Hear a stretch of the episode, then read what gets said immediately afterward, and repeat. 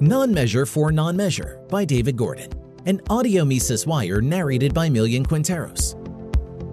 Kenneth McIntyre, a political theorist and historian who teaches at Sam Houston State University, addresses one of the most difficult questions in political philosophy in his excellent book.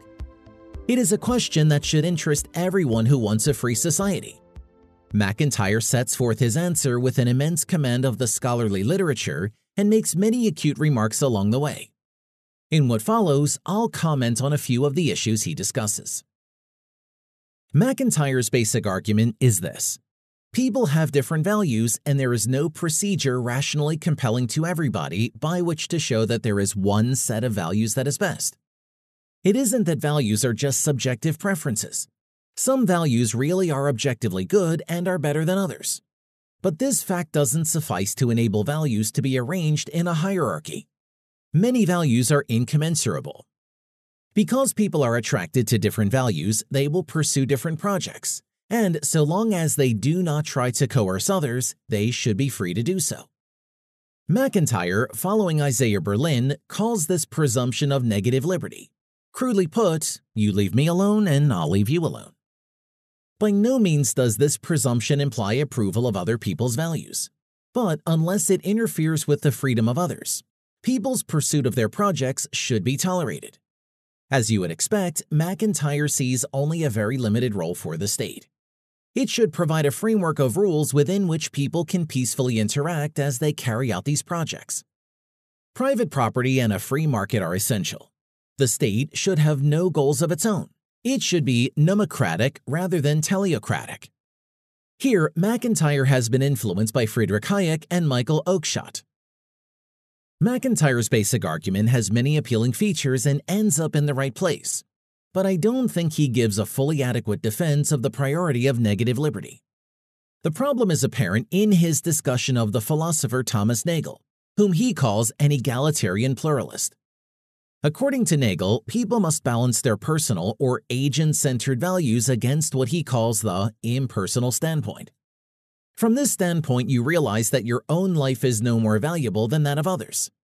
McIntyre says about this Nagel writes that the basic insight that appears from the impersonal standpoint is that everyone's life matters, and no one is more important than anyone else. However, it is not at all obvious that his egalitarian conclusion necessarily follows from a recognition that others have their own beliefs, values, and commitments, and that some of these are common to all or most human beings. Instead, one might just as reasonably say, I recognize that others have commitments in a similar way to the way that I do, but mine are more important because they are mine. I expect other people to feel the same way. Because of this, I am happy to engage in reciprocal non-interference, as I expect no assistance from them, and they shouldn't expect any from me.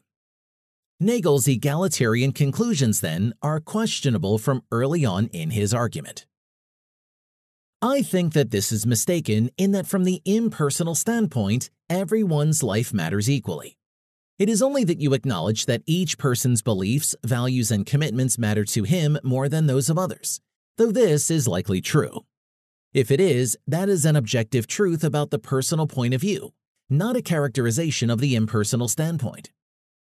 If the question is why one should acknowledge the impersonal standpoint, the answer would be that it is an evident fact about morality disclosed by reflection, and that if one denies its truth, it would be difficult to maintain a belief in moral objectivity, which McIntyre wants to do. In brief, Nagel would probably respond that McIntyre is wrongly taking the impersonal standpoint to be purely descriptive rather than evaluative. And this is the central issue. McIntyre also misses that the question about the distributional consequences of the impersonal standpoint involves further reasoning. We can better defend the free market by arguing that the impersonal standpoint doesn't mandate such redistribution, rather than by rejecting the standpoint altogether as McIntyre does. If we proceed in this way, there is a danger that negative liberty may be deemed just one incommensurable value among others. If so, its protection might not be given the unconditional priority he thinks it should. To his credit, McIntyre is aware of this problem. A better approach would be to take the metanormative framework of Douglas Rasmussen and Douglas Den Uyl as a proxy for Nagel's impersonal standpoint. In Rasmussen and Den Uyl's Aristotelian approach to ethics, each person ought to fulfill his own nature, but do so with a neutral structure of libertarian law. Like McIntyre, they take each person's pursuit of the good to be agent relative, but they avoid the trap of taking the political recognition of liberty to be one incommensurable value among others. McIntyre cites their work, and it fits in well with his own use of Aristotle in his discussion of practical reason. McIntyre's discussion of the nomocratic state, which provides a legal structure within which people can work on their individual projects, also has a striking affinity with Robert Nozick's discussion of the minimal state as a framework for utopia in the third part of Anarchy, State, and Utopia. In the course of defending his pluralist views, McIntyre brilliantly criticizes a competing variety of pluralism, which emphasizes autonomy rather than negative liberty.